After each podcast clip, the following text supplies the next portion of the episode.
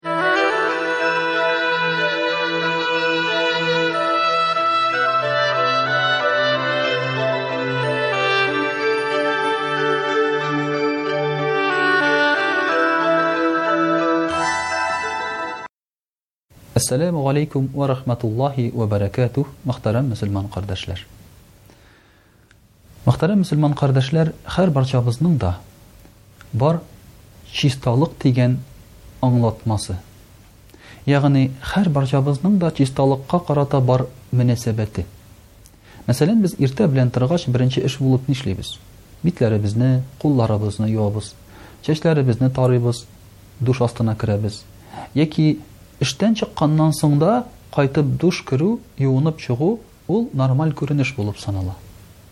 Чисталык, мөхтәрәм кардәшләр, ислам динендә шуның кадәр мөхим ки, ул иманның яртысы дип санала. Хәтта, мәсәлән, безнең чәчләребез, шулай ук тешләребез, калган бөтен әгъзаларыбыз да юуга мохтаҗ. Пәйгамбәребез саллаллаһу алейхи вә сәлләм чәчкә генә килгән вакытта да шулай ди. Кемнең дә чәче булса, ди, ул аңа ихтирам күрсәтсен, ди, фәл юкримһу. Ягъни, үзенең чәчен тарасын, юсын, ди. Пәйгамбәребез саллаллаһу галәйһи вә сәлләм үзе белән һәрвакыт тарак йөрткән. Менә бу, урта гасырдагы Европа белән чагыштырганда, зур аерма.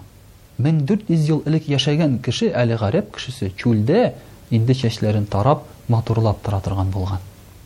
Хәзерге вакыттагы яшьләргә игътибар итсәк, чәчләрен озын итеп үстерергә мөмкиннәр. Хәтта махсус Африка тибындагы чәчләрен үреп куялар. Менә бу үрелгән чәчләр айлар буе шул килеш йөри. Юылмаган килеш, сүтелмәгән килеш. Пәйгамбәребез саллаллаһу алейһи вә сәлләм дә шуңа күрә әйтә, Чәчләрегезгә ихтирамлы булыгыз. Чөнки Таралып торган чәчләр, шулай ук юылып торган чәчләр, ул инде сәламәт тә булып санала. Шулай көннәрдән бер көнне пәйгамбәребез саллаллаһу алейһи вә сәлләм янына бер гарәп килеп керә. Чәчләре үрә торган була, тырпаеп тора. Пәйгамбәребез саллаллаһу алейһи вә сәлләм әйтә, Бар әле чык та, ди, башыңны тарап, матурланып кер, ди. Ул кеше чыга да, чәчләрен тарап, матур итеп керә. Пәйгамбәребез саллаллаһу алейһи вә сәлләм әйтә, Менә шушылай йөрү, шайтан кебек йөрүгә караганда әйбәтрәк түгелмени? ди. Ягъни, кешенең тышкы кыяфәтен матурларга киңәш итә. Хәтта, мөхтәрәм кардәшләр, тешләргә килгән вакытта да. Шулай Пәйгамбәребез саллаллаһу галәйһи вә сәлләм бер гарәпнең тешенә таш утырганын күрә, ягъни тешләре саргайган төбендә. Пәйгамбәребез саллаллаһу галәйһи вә сәлләм әйтә, Бу тешләрне юып, чистартып булмыймени? ди. Ягъни ул вакытта теш пасталары, теш щеткалары дигән төшенчә булмый, ләкин була махсус тешне чистарта торган таяклар. Менә шуны кулланыгыз, ди. Пәйгамбәребез саллаллаһу алейһи вә сәлләм тешләрен шуның кадәр еш чистарта ки, ул әйтә торган була, Мин тешләремне туздырып бетерәм дип курыктым, ди. Ягъни ышкый-ышкый тешләрен чистартып, туздырып бетерәм дип курыктым, ди. Менә безгә хәзер телевизордан сөйлиләр, иртә белән чистартыгыз тешләрегезне, кич белән чистартыгыз. Көндез чистартырга мөмкинчелек булмаса, сагыз чәйнәгез, авызларыгызны чайкагыз, ди. Болар бит, мөхтәрәм кардәшләр, 1400 ел элек пәйгамбәребез Мөхәммәд Мостафа саллаллаһу алейхи вә сәлләм тарафыннан әйтеп калдырылган сүзләр.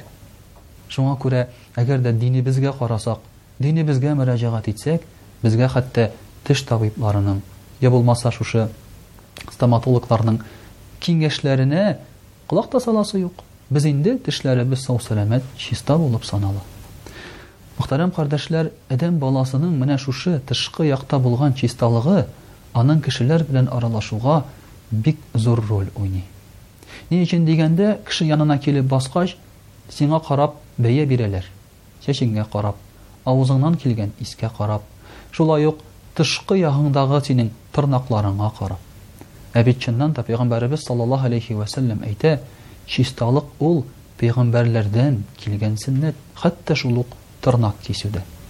Ләкин соңгы вакытта игътибар итсәк, кешене алга китә дип әйтәбез дә, ә бит шул ук вакытта кеше киресенчә артка баруын күрәбез. Әлеге дә баягы юылмаган чәчләр.